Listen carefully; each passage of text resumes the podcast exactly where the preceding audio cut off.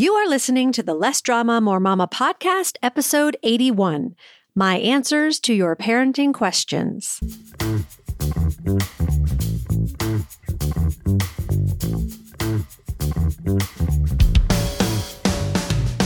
This is Less Drama, More Mama, the podcast for moms who want to feel calm, in control, and confident about how to handle anything life throws their way. You're ready to go from feeling frazzled and disrespected to feeling calm and connected, this is the podcast for you.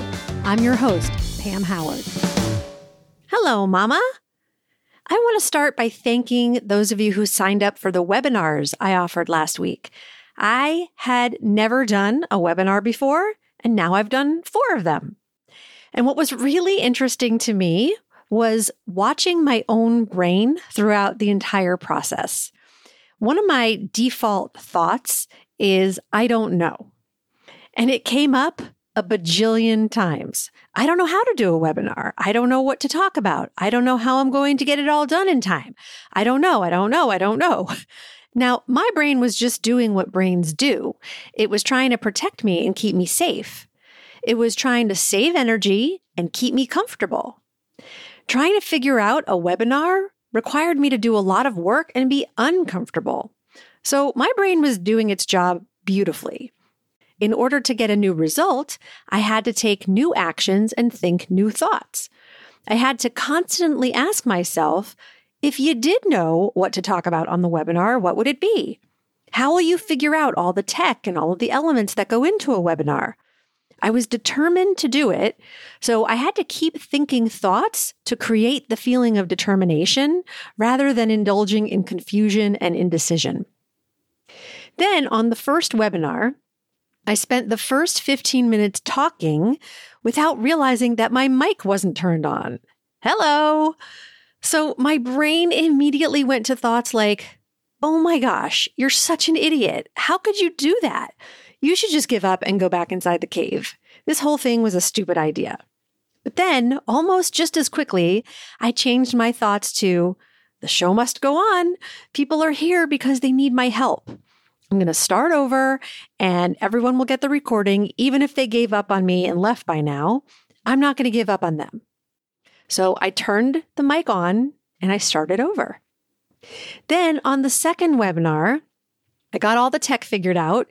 But when I got to the part where I answered questions live, my brain started thinking, you need to give the perfect answers.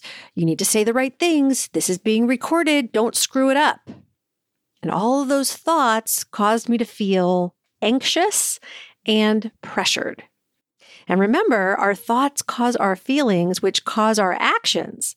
So, because I was feeling anxious and pressured, what did I do? I started rambling and saying, um, and you know, and kind of stumbled through all the questions, bringing about the very result I was trying to avoid. So at that point, I could have said to myself, okay, you did two webinars, you gave it a shot. Clearly, you're not cut out for this. You should just stick to doing the podcast. But instead, I said, no, in order to get better at webinars, I need to practice doing webinars. So I scheduled two more. And the third one went so much better. I felt calm and confident.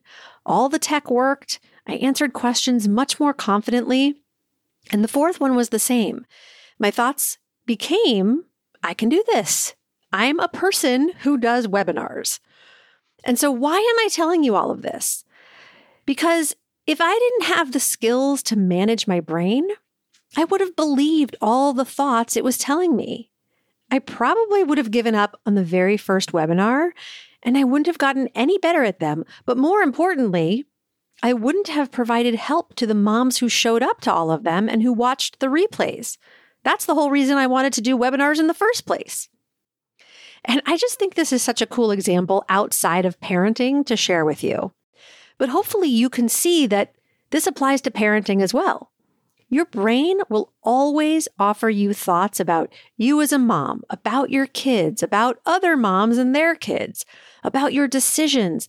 And your brain, unsupervised, is like a toddler running around with a Sharpie. It just goes around making a big mess. And that's why coaching is so valuable because it helps you manage your brain. So I did these four webinars, and the title was How to Get Your Kids to Listen Without Yelling at Them.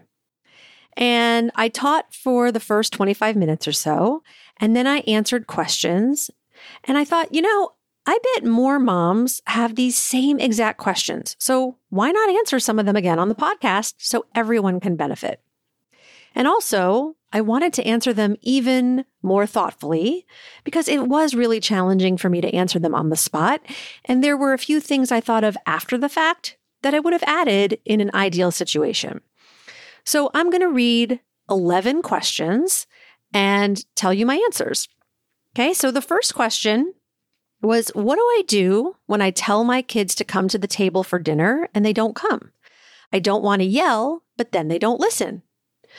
So my answer was first, you always want to start by taking a look at your thoughts about the situation.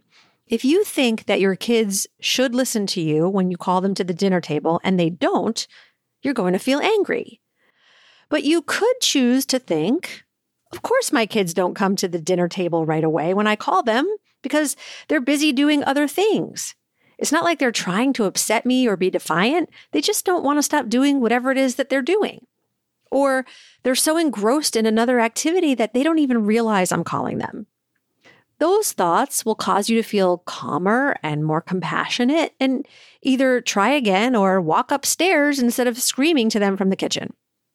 I see this all the time in my own house. I call my kids to dinner, and if they don't come right away, my mother will say, Where are they? Why aren't they listening? As though something has gone terribly wrong.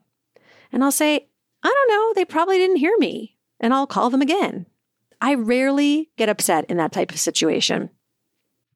So, question number two was How do I make my kids take me seriously when I'm not yelling? You can't make your kids take you seriously, but chances will be higher that they take you seriously when you calmly and consistently do what you say you're going to do. Actions speak louder than words, and you can let the consequences do the yelling so you don't have to.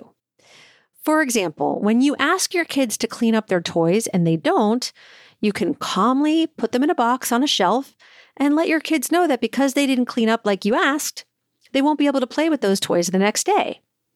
And then you follow through no matter how much they complain or beg or whine. And I think that is one of the hardest things for moms to do is follow through and be consistent because they can't tolerate their child feeling upset or angry. So they'll make empty threats, which isn't only confusing for kids, but it keeps them pushing the limits because they're thinking, is this the time mom's really going to do what she says she's going to do? Or will she change her mind if I whine long enough? So set expectations and consequences, and then follow through calmly and consistently. Okay, question number three. I tell my kids to do something strictly and they listen. So, what does it matter if I'm calm? I thought this was a really great question. And the truth is, you get to decide. You can choose to yell if you want to. Now, for me, compliance isn't my goal, connection is my goal. And when I yell, I feel disconnected from my kids. What I've seen in my relationships with my kids and with my clients' relationships with their kids is that the more connected kids feel, the more they want to comply. So, yelling may work for you in the moment, but at what cost to your relationship? Question number four was My three year old son thinks every situation is funny. Examples running away in the parking lot, grabbing a cell phone, and running away. I think he likes any reaction he gets, even if it's negative. How do I keep him safe in situations like these? So, when your child's safety is at risk, you probably do want to raise your voice. If you didn't, if you were like, Johnny, get out of the street now, I'd be worried about you. So remember, the goal isn't to always feel calm and happy. There will definitely be times you'll want to feel angry or afraid, and that's okay. But I definitely take a look at what you have control over as a mom to help your son be more safe until he's old enough to understand that running in a parking lot isn't always funny. So, are there books or videos about safety that you could look at together? Do you need to buy one of those harnesses for him to wear until he's older so he can't get away from you? He probably does enjoy the negative reaction. So, how can you give him positive attention when he's doing the right thing? When he's holding your hand and walking with you instead of running away? I would make sure you have clear expectations and consequences set ahead of time, and then make sure you follow through every single time. Question number five what do you do when siblings are constantly bickering and pushing each other's buttons on purpose, which escalates to yelling, screaming, and crying? So, the first thing I recommend is figuring out why they're bickering. Much of the time, siblings are vying for their parents' attention because they feel jealous of each other.